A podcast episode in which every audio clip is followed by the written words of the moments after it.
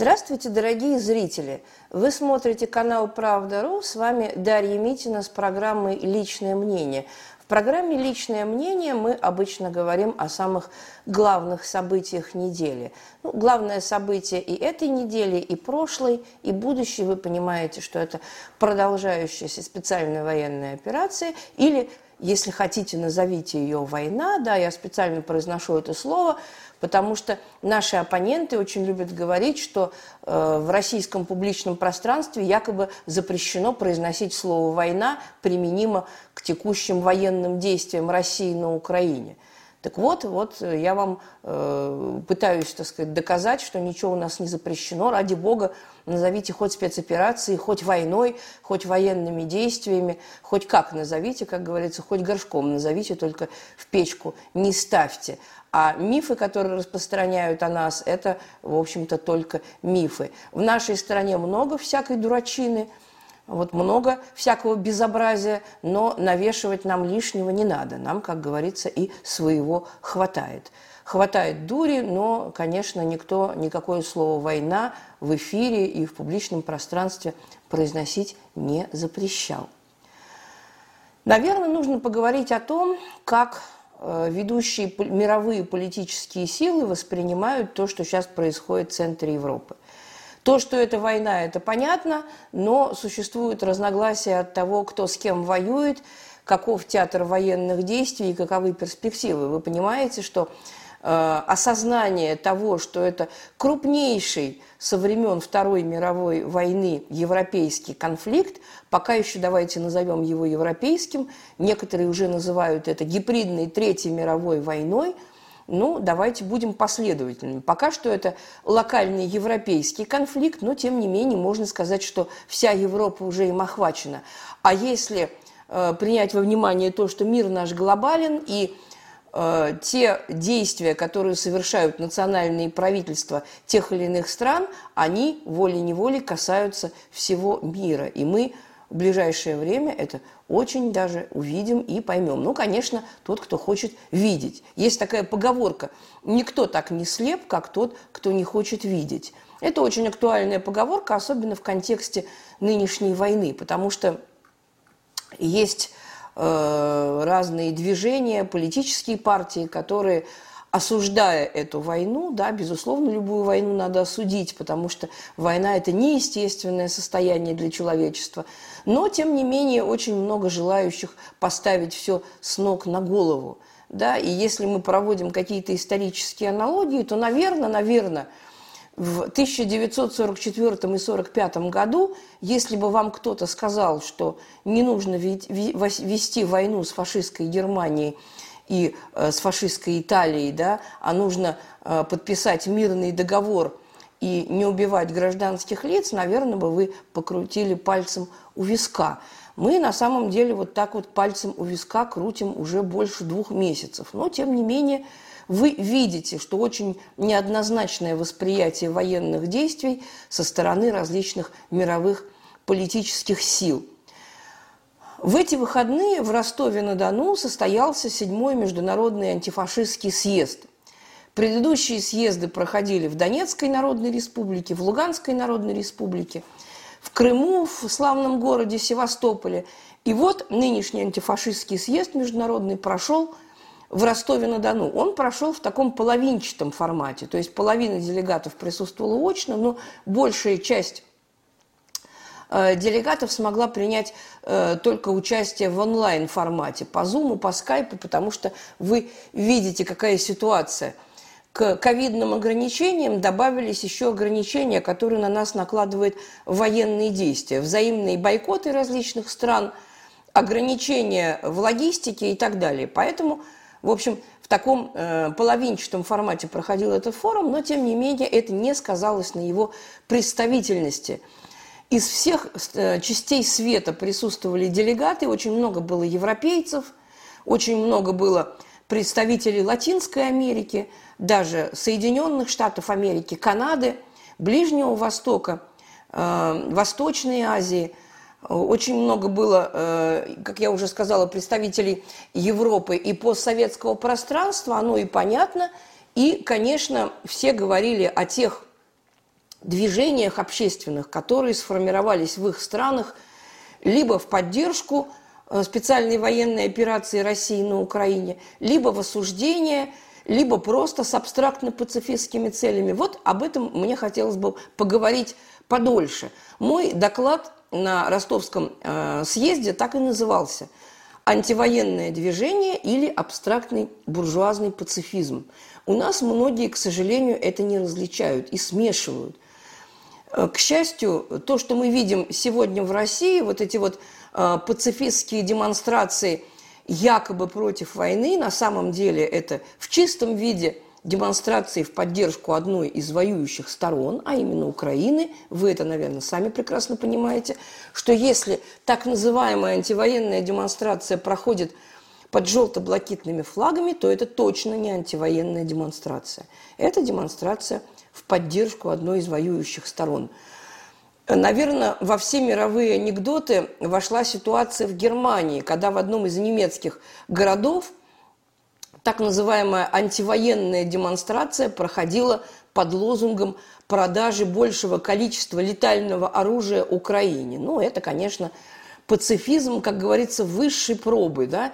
Любой буржуазный пацифизм, любой абстрактный пацифизм в конечном итоге ведет к поддержке одной из воюющих сторон и, как правило, к несправедливой стороне, да, потому что войны бывают разные. Нашу войну, так сказать, называют уже многие империалистической, но при этом подменяя понятие. Я пыталась об этом а, рассказать на ростовском съезде и была очень хорошо услышана, меня очень хорошо поняли. Ну, в общем-то, аудитория была вполне понимающая. Я объясняла, что э, империалистическая война, безусловно, ведется, она на лицо, но ведется она мировым империалистическим центром, как говорится, мировым гегемоном, да, который пока что мировой гегемон и которому очень не хочется с этих гегемонических позиций соскакивать. Это, конечно, Вашингтон и окормляемый им э, агрессивный военный блок НАТО. Это, безусловно, империалистическая сторона конфликта. Россия в эту войну оказалась втянута, как мы поняли, совершенно не случайно. Уже все документы опубликованы. Мы э, недаром говорим о том, что был нанесен, в общем-то, превентивный, упреждающий удар. Удар по Российской Федерации был бы очень масштабный и очень, как говорится, разнокалиберный из разных видов оружия, да, имеющегося на вооружении э, у, не только у блока НАТО, но и у его сателлитов. В данном случае Украина выступает чистым, чистым э, сателлитом да, агрессивного милитаристского блока НАТО. И, конечно, люди понимают, что э, объявленная цель, да, демилитаризация, это не только демилитаризация Украины. Вы понимаете, что 80% вооружений, которые находятся сейчас в распоряжении вооруженных сил Украины и всех вооруженных формирований, которые действуют на ее территории, 80% это вооружение иностранного происхождения. Его продвижение вы можете отследить сами прекрасно через интернет. Это не закрытая информация. Вы также можете отследить темпы, с которым Российская Федерация его уничтожает. Она его уничтожает достаточно планомерно и систематически, но хотелось бы гораздо более планомерно и гораздо более систематически. Но вы прекрасно понимаете, что не только демилитаризация была объявлена одной из стратегических целей специальной военной операции. Что такое денацификация? Мы уже сегодня видим, да, даже на тех территориях освобожденных, где еще не построена пророссийская да, э, администрация, военно-гражданская или просто гражданская, или российская военная комендатура, уже сегодня на этих территориях не просто восстанавливаются памятники Ленину, не просто убираются нацистские флаги, заменяются его либо заменяются либо российскими триколорами, либо флагами победы, либо просто красными флагами. В общем-то, денацификация на лицо, она низовая. Она идет вне зависимости от того, хочет того Российская Федерация или нет. Безусловно, Э, денацификация провозглашена одной из, целей, из, из целей, но пока что систематической работы по этой денацификации мы не видим. И наши оппоненты задают вопрос, а могут ли проводить денацификацию те силы, те государства, где еще, в общем-то, стоят памятники э, фашистам, да? Э, вот мы видели на той неделе историческое событие, которое, как нам казалось, э, положит начало очень благотворному и очень справедливому процессу демонтажа памятников, увековечивающих э, фашистов и их наследие на территории России – в Россоши Воронежской области. Наконец-то такой памятник был демонтирован. Вот, очень стыдливо, ночью, но что нужно отметить, не какими-то энтузиастами и одиночками, а именно администрацией города Россоши, именно Россошанской администрацией, которая под покровом, как говорится, небес, да, подогнала э, тяжелую технику и с ее помощью демонтировала этот самый памятник нацистам, который был с большой помпой и э, с большим пафосом, да, с понтами дела, как говорится, открыт в 2003 году при участии потомков этих самых нацистов, которые полегли в Воронежской земле, и при участии тогдашней Воронежской администрации, областной и Рассашанской районной. Это вопиющий случай, который, увы, не единичен. Но вот именно специальная военная операция на Украине, как мы видим, помогает сегодня России э, порефлексировать и на тему собственной внутренней политики, собственной идеологии, собственной политики, которая проводилась на протяжении 30 лет в стране, которая демонстративно отказалась от социалистического наследия и лицемерно объявила о том, что в стране идеологии нет. Такого, граждане, не бывает. Идеология бывает всегда. Мы можем ее не называть, но мы прекрасно понимаем, что это идеология буржуазная. И вот как раз те процессы, которые проходили на Донбассе в 2014 году и проходят сегодня на Украине, они помогают России освободиться в том числе и от того власовского наследия, которое пышным цветом расцвело в России после 1991 года, после контрреволюционного антисоциалистического переворота. Давайте посмотрим, что происходит в мире. Давайте посмотрим, как к военным действиям России, как к денацификации, как к процессу освобождения украинской земли от фашизма относятся ведущие политические силы мира. Ну, естественно, сначала будем говорить о коммунистах, потому что коммунисты всегда в авангарде любого антифашистского движения в любой точке планеты. Это аксиома, и я надеюсь, что моей аудитории здесь не нужно это доказывать. Сначала, в самом начале специальной военной операции, буквально то ли на второй, то ли на третий ее день, около 30 коммунистических партий Европы, Америки, Азии и так далее – в основном речь идет о традиционных компартиях, которые ведет свою, ведут свою историю еще со времен Коминтерна. Это то, что мы называем традиционными коммунистическими партиями. Они сделали достаточно резкое заявление, как они называют, антивоенное, да, на самом деле в чистом виде пацифистское, очень невнятное, о том, что война империалистическая, несправедливая с обеих сторон, о том, что воюющие стороны примерно, так сказать, равны по своим качествам, и поэтому поддерживать ту или иную сторону ни в коем случае нельзя. К сожалению, да, э, более 30 европейских и других компартий приняли такое заявление. Это те компартии, которые входят в так называемый блок «Солиднет», так называемое международное совещание коммунистических и рабочих партий. Обратите внимание, что ни одна российская компартия, а в Солиднет входит Коммунистическая партия Российской Федерации Зюганова и Российская коммунистическая рабочая партия, ни одна из этих партий это заявление не подписала. И вообще ни одна из российских левых политических сил к этому заявлению не присоединилась. Потому что, как мы видим, это заявление основано не просто на ошибочной, а, в общем-то, на ложной информации. На дезинформации. Сначала мы думали о том, что Э, наши товарищи, да, наши соратники, единомышленники э, составили такое заявление, такой, в общем-то, странный текст, потому что они испытывают недостаток в информации, и вот на фоне этого информационного голода, на фоне этих специальных э, психологических э, операций пропагандистских, которые проводит противная сторона, вот у них сложилось такое впечатление. Но, тем не менее, это оказалось не так. Буквально на днях вышло заявление Коммунистической партии Греции. Это партия, которая претендует на интеллектуальное лидерство среди э, партий, входящих в Солиднет. Компартия Греции сделала очень резкое заявление, которое, в общем-то, повторило все те же самые аргументы. Империалистическая война, несправедливая с обеих сторон, война захватническая, интересно – как, каким образом термин «захватническая война» можно применить к Российской Федерации. Ну, тоже материал для размышления.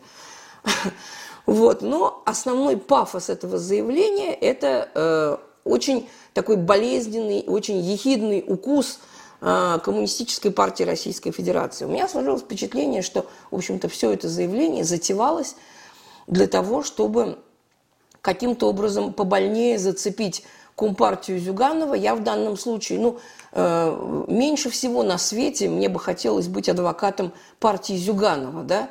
Я совершенно не подхожу на эту роль. Я, в общем-то, терпеть ее не могу, наверное, не меньше, чем греки, да, и другие ее критики. Вот. Но, тем не менее, я человек объективный. А, справедливость есть справедливость. Да? В данном случае – КПРФ заняла абсолютно правильную, абсолютно грамотную, абсолютно марксистскую, марксистско-ленинскую позицию. Она совершенно справедливо указывает на то, что процесс денацификации – это, в общем-то, э, общий европейский процесс, который должен проходить усилиями всех европейских стран, а не только России. Указывает на то, что прогрессивная роль России, как и 80 лет назад, во время э, Второй мировой войны и Великой Отечественной войны, это объективно э, позитивная, да, прогрессивная роль Советского Союза и теперь Российской Федерации. Ситуация сходная, просто эпицентр фашизма и нацизма тогда был в других странах. Да, другие центры фашизма и нацизма тогда были в Европе. Сейчас эти центры немножко сместились. Они переехали, как говорится, да, вот, теперь это не Германия, теперь это Украина, но на самом деле все сложнее. Вы видите, что нацистский режим Киева поддерживают его визави а, в странах Европы именно на уровне вот этой самой евро, европейской и евроатлантической бюрократии. Сказать, что народы этих стран поддерживают Украину, это очень-очень сильно погрешить против истины, но попросту солгать. И, наверное, подспудно настоящие коммунисты это понимают, потому что заявления заявлениями, а жизнь жизнью. Та же самая Компартия Греции имеет э, определяющее влияние, например, на крупнейшее профсоюзное объединение греческое под названием ПАМЕ, вот, которое именно сейчас самый сильный, входящий в ПАМЕ профсоюз транспортников – Сейчас эти люди протестуют против отправки э, тяжелой техники и летального вооружения Украине. Вы видите эти антивоенные акции, это реально антивоенное движение. Не пацифистское, не абстрактно-буржуазно-пацифистское, да, как э, сумасшедшие девушки с измазанными кровью трусами, приковавшими себя Э, к решетке эстонского посольства. Да? Нет, это именно что буржуазный абстрактный пацифизм, который в реалии, в реалии на самом деле, конечно, означает поддержку одной из воюющих сторон. Стороны неправой, стороны несправедливой и той стороны, которая потерпит, я совершенно убеждена, историческое поражение. Так вот, греки все-таки, несмотря на то, что в общем-то, их партийная верхушка навязала такой вариант заявления, тем не менее, они прекрасно понимают, что настоящее антивоенное, антимилитаристское движение – это именно не дать одной из воюющих сторон вооружиться и э, применять это оружие так сказать, по своему прямому назначению. Но не все так однозначно и в Европе.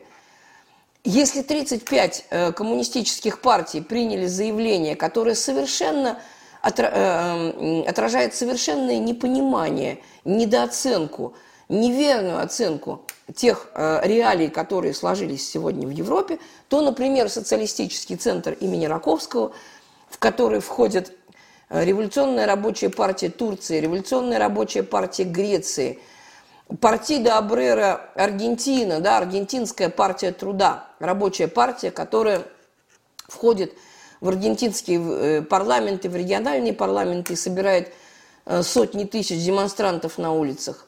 И многие другие партии, входящие в социалистический центр Раковского, наша объединенная коммунистическая партия тоже не исключение, мы тоже входим э, в это партийное объединение. Центр Раковского выпускает совершенно другое заявление. Там содержатся совершенно другие оценки, действительно марксистские, действительно объективные, основанные на знании, на знании, эмпирическом знании, а не на домыслах и не на мифах, раздуваемых буржуазной пропагандой. Оно и понятно, потому что очень многие люди, э, наши зарубежные товарищи, зарубежные э, коллеги, они побывали на Донбассе в предшествующие 8 лет, они находятся там сегодня, они прекрасно знают, какая там ситуация, они знают общественное мнение, некоторые из них уже побывали на освобождаемых территориях Украины. Обратите внимание, освобожденные территории Украины – это теперь официальный термин в Российской Федерации – на днях президент Владимир Путин издал указ о мерах по социальной поддержке населения не только Донбасса, но и освобожденных территорий Украины. Это э, термин, который уже вошел в официальный юридический российский вокабуляр. Так что давайте этому поаплодируем. Это, в общем-то, очень позитивное явление. Так вот, очень многие товарищи зарубежные, они там побывали, они знают объективную обстановку – они знают настроение и в российской армии, и в украинской армии. Они видят добровольцев и, той, и с той, и с другой стороны. Они слушают население, задают ему вопросы, и поэтому имеют, так сказать, полное основание оценить ситуацию объективно. Так вот, центр Раковского, он занимает абсолютно правильную, абсолютно грамотную позицию. Но не только, не только они. Посмотрим, давайте другие страны. Ну, Наша братская страна Сербия, понятно. Э, на улицу выходят сотни тысяч сербов не только в Белграде, но и в Новисаде, но и в Нише, в Карагуевце, в других э, городах э, Сербии и ее, так сказать, частей. Да? Это не только правящая социалистическая партия Сербии, это еще и многочисленные общественные организации. Их очень много пророссийских. В общем-то, в Сербии, наверное, каждая общественная организация пророссийская, поэтому там, в общем-то, поддержка вполне понятна. Но и в других странах, тех, которые мы, в общем-то, никогда не записывали себе в союзники, посмотрите на Италию. Коммунистическая партия Италии поддержала Россию открыто, не заявляет какие-то абстрактные э, пацифистские позиции да, против любой войны, да, ни мира, ни войны, армию распустить, да, это мы когда-то уже слышали, да, в нашей истории. Нет, итальянские коммунисты говорят, что на стороне России правда, поэтому нужно поддержать не только российскую спецоперацию, но и последующее мирное обустройство на тех территориях, которые останутся от Украины. То же самое говорит крупнейшая левая э, итальянская организация «Рефондационе», точно то же самое говорит Народный фронт Италии, фронты популяры, тоже очень многочисленная левая организация. Мы видим э, пророссийские демонстрации э, в Риме, в Милане, в Генуе, особенно на севере страны. Это очень активное антивоенное, именно антивоенное, не пацифистское движение. Научитесь различать эти два термина. Это принципиально разные явления. Во Франции, во Франции мы видим разнонаправленные демонстрации. Да? Есть демонстрации в поддержку Украины, они достаточно многочисленные, здесь глупо это отрицать. Есть демонстрации в поддержку России. Да, это два разнонаправленных процесса, которые сталкиваются между собой. Те же самые желтые жилеты, мы видим затухание движения, но сейчас, э, как мы понимаем, в связи с прошедшими выборами и очень накаленной ситуацией внутри Франции, конечно, на первый план вышла именно внутренняя повестка. То есть э, взаимоотношения России, Украины, Европы да, на Украинском театре военных действий – это исключительно ответ на те санкции, которые были наложены Европой на Россию и которые уже привели к значительному экономическому и энергетическому кризисам в рамках Европы. Поэтому те протестные акции, которые мы сегодня видим во Франции, они, да, они могут идти под пророссийскими лозунгами, но не нужно обольщаться. Это, в общем-то, не политическая, а скорее, наверное, все-таки экономическая поддержка, потому что французы понимают, что именно антироссийские санкции очень больно ударят по ним самим. Мим, мир действительно глобален, он очень взаимосвязан. Ту же ситуацию мы видим в Израиле – Сейчас очень сложные дипломатические отношения у нас, да, не только в связи с высказыванием Лаврова, кстати, в которых я ничего страшного не вижу абсолютно. Лавров изрек прописные истины, и вот эта вот наигранная истерика, которую мы видим сейчас в средствах массовой информации и израильских, и украинских, и американских, это, безусловно, именно что скоординированная истерика. Никакого повода Лавров, так сказать, для такой истерики не давал. Он совершенно справедливо попенял э, израильскому правительству Яира Лапида и Нафтали Беннета на то, что действительно они заняли неправильную сторону. Ну а что, собственно говоря, в этом э, неверного? Что, они правильную сторону выбрали, поддержав Украину, да, прямо или косвенно? Нет, конечно. Для Израиля это особенно позорно – я не Лавров, я не связана никакими э, э, дипломатическими условностями. Я могу это сказать совершенно в открытую. Да? То, что страна, пережившая Холокост, возникшая, в общем-то, благодаря, э, так сказать, в результате э, Холокоста, в результате геноцида, когда больше 6 миллионов евреев были истреблены именно нацистами, именно в Европе, сегодня занимать э, такую позицию – это позор. Это позор, и э, нормальные здравые силы в Израиле это прекрасно понимают. В огромном автопробеге, который состоялся на прошлой неделе э, по всей территории Израиля в поддержку российской спецоперации, участвовала отнюдь не только коммунистическая партия Израиля. Отнюдь только не партия Маки, это действительно было общее израильское такое э, прогрессивное общественное движение. Выходили люди, которые просто либо связаны каким-то образом пуповиной, да, своими родственными отношениями с Россией, либо родились у нас, либо просто видят вот эту тотальную несправедливость, царящую в европейских средствах массовой информации, да, американских, и выходят на улицу. Нужно отметить такие э, разные, в общем-то, такие близкие по культуре, по э, менталитету и э, одновременно настолько политически разные страны, как Сирия и Ливан, да, если в Сирии широкое пророссийское движение, движение в поддержку э, спецоперации России легко объяснимо, потому что точно такую же спецоперацию военную Россия проводила и в Сирии, начиная с 2015 года, что, собственно говоря, позволило Сирии выстоять и сохраниться как государству. Да? Если такие акции протеста, они, в общем-то, со стороны сирийцев вполне объяснимы, и мы им за это благодарны, то Ливан, например, России, в общем-то, ничем, как говорится, не обязан. Да, сейчас это страна, раздираемая буквально гражданской войной и гражданским противостоянием. Это страна, которая охвачена тяжелейшим экономическим кризисом, энергетическим кризисом. И, в общем-то, в Ливане сейчас полно проблем и помимо э, российско-украинских взаимоотношений. Но, тем не менее, в Ливане мы тоже видим широкое движение в поддержку России, широкое пророссийское движение, и это уже о многом говорит. То же самое в Аргентине, я уже называла партида Абрера, и там э, коммунистическая партия Аргентины занимает отнюдь менее жесткую позицию по сравнению с э, европейскими компартиями и, в общем-то, высказывается достаточно справедливо о целях и результатах спецопераций, которые проводит Россия. Вы спросите, а что же в Северной Америке?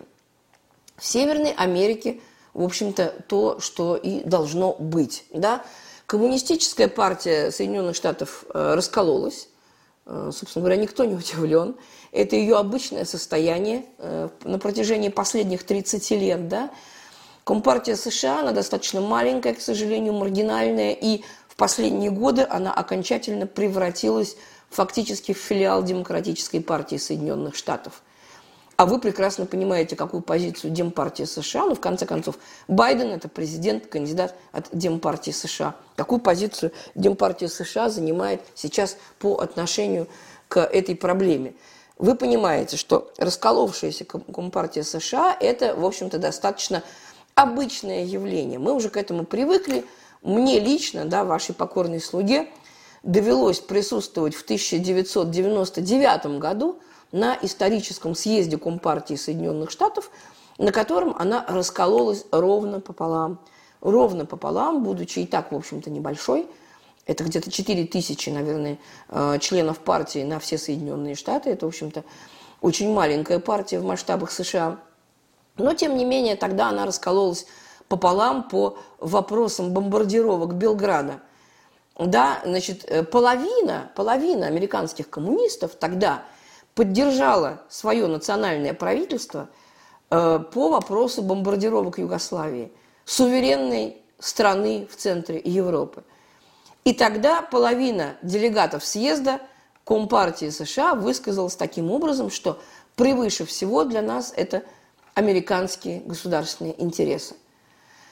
Вот в таком раскоряченном состоянии, в общем-то, Компартия США пребывает и по сей день. Но, тем не менее, надо сказать, что э, раскол свидетельствует о том, что есть и другая сторона. Да? Половина американских э, членов КП, они, конечно, занимают позицию совершенно иную. Они верно оценивают роль э, США как э, гегемона империализма, да, как главного носителя империалистических захватнических, агрессивных войн по всему миру и поэтому занимают совершенно другие позиции. Как ни странно, очень э, э, здраво, очень вменяемо, очень адекватно показали себя американские троцкисты, в том числе партия социалистического единства э, Соединенных Штатов. Это, в общем-то, троцкистская партия, социалистическая Сегодня в нашей студии вот здесь должен был присутствовать Джон Паркер. Это э, американец, кандидат от партии социалистического единства США в э, американский сенат, который баллотируется от своей партии, как вы понимаете, в верхнюю палату американского парламента, да, и э, занимает абсолютно пророссийскую позицию. Более того, он должен был сегодня быть в этой студии, будучи проездом из своего родного Техаса в э, Луганск, да, в Луганскую Народную Республику. Он действительно хочет своими глазами посмотреть на освобождение Донбасса, на освобождение украинских территорий, хочет получить впечатление из первых, как говорится, уст и разобраться во всем сам. Это очень похвальное явление. Я думаю, что на обратном пути товарищ Джон Паркер обязательно к нам заедет, и мы будем иметь возможность разговаривать с ним в этой студии. Но, тем не менее, даже простое перечисление тех американских организаций, которые поддерживают сегодня Россию, оно впечатляет. Socialist Workers League, Социалистическая рабочая лига, Socialist Unity Party, э, Социалистическая объединенная партия, Socialist партия, просто социалистическая партия, Young People's Socialist League – Э, молодежная народная социалистическая лига, тоже троцкистская молодежная организация. Friends of Soviet People – это достаточно многочисленная организация, друзья Советского Союза. Это, в общем-то, осколок того, что осталось от общества американо-советской дружбы, которое действовало еще в советские времена. В общем-то, таких организаций э, великое множество. В Латинской Америке то же самое. Про Аргентину я уже сказала – Значит, давайте посмотрим на другие страны. В Бразилии, в Бразилии партия труда, да, это страна БРИКС и правящая партия, э, партия, э, э, бывшая правящая партия труда, ныне главная оппозиционная партия, партия труда, она высказалась очень взвешенно, очень вменяемо, да, верно оценив, в общем-то, по достаточно марксистском ключе все те явления, которые происходят сегодня в Европе. Как ни странно, да, и э, руководитель Бразилии, да, несмотря на то, что риторически он, естественно, поддерживает Соединенные Штаты, тем не менее, он отказался присоединяться к антироссийским санкциям, что, в общем-то, гораздо более весомо, чем любые слова, да, то есть отнюдь не все, даже правые партии в данном случае поддерживают э, Соединенные Штаты и ее прокси прокси-шавку, да, Украину в данном случае. Вот. Очень много партий латиноамериканских, не только левого толка. Ну, понятно, что партии, входящие в левый пул, это Венесуэла, Куба, да, партия социалистического единства Венесуэла, коммунистическая партия Кубы, здесь все понятно. Но и другие организации, тоже их великое множество. У меня огромный список. Та же Бразилия, да, коммунистическая лига, да, лига коммуниста. Партида коммуниста де Пово Бразилейро – Партиду коммуниста – это э, коммунистическая партия бразильского народа, одна из крупных э, компартий страны. Фракао троцкиста, троцкистская фракция, вангарда революционария, да, революционная гвардия.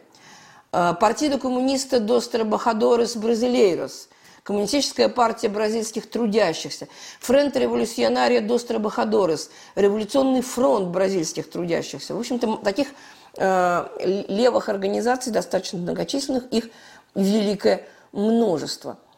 Э, нельзя не сказать и о позиции э, азиатских стран. Да? Ну, с, Китаем понятно – Здесь э, ему огромное спасибо не только за дипломатическую поддержку на площадках ООН, да, в Совете Безопасности, но и за ту политику, которую он ведет в экономическом плане. Потому что сегодня огромный санкционный ущерб, который нам наносят европейские страны и страны э, э, Соединенных Штатов Америки, они компенсируются во многом за счет китайской и индийской помощи. Обратите внимание, на Индию сейчас осуществляется огромное давление.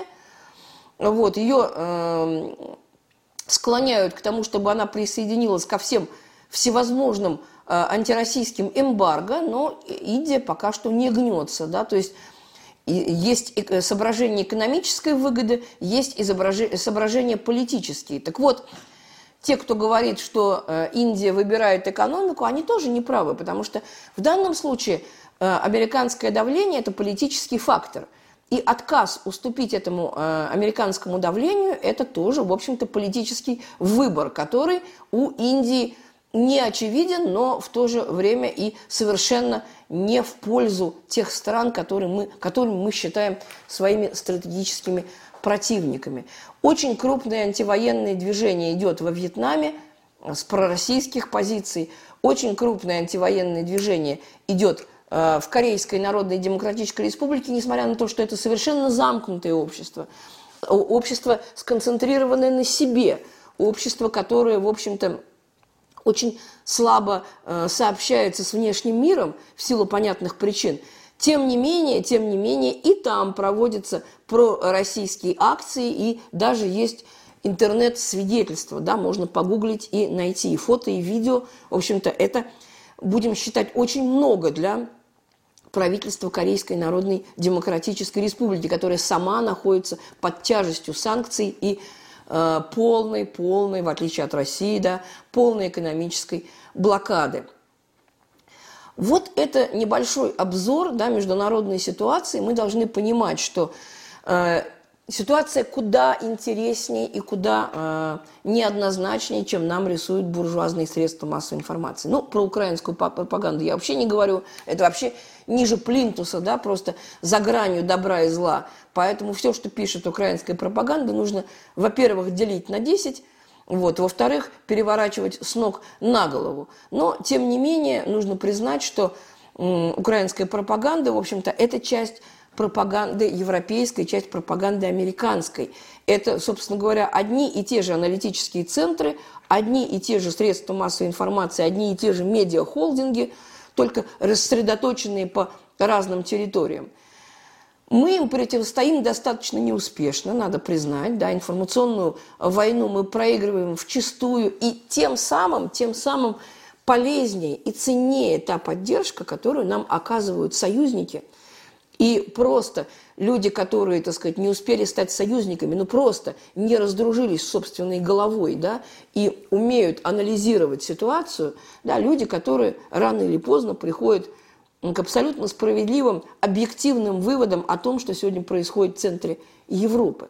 Поэтому ни в коем случае не нужно э, тиражировать в массы вот этот идиотский миф, что якобы весь мир вокруг нас. Давайте э, запомним одно, да, что бойкот нам объявил так называемый «золотой миллиард». да, даже если мы гипотетически представим, что все население этих стран, это Соединенные Штаты Америки Европейский Союз, да, вот это страны золотого миллиарда, суммарно его население составляет миллиард человек. Вот если мы просуммируем и примем э, как за аксиому да, то, что каждый европеец, да, где бы он ни жил, да, он априори против России, да, и каждый американец, допустим, Предположим, это так, хотя это, конечно, не так. Но даже если бы это было так, это миллиард. Да, на 8 миллиардов населения. 7 восьмых земного шара никакого бойкота России не объявляла.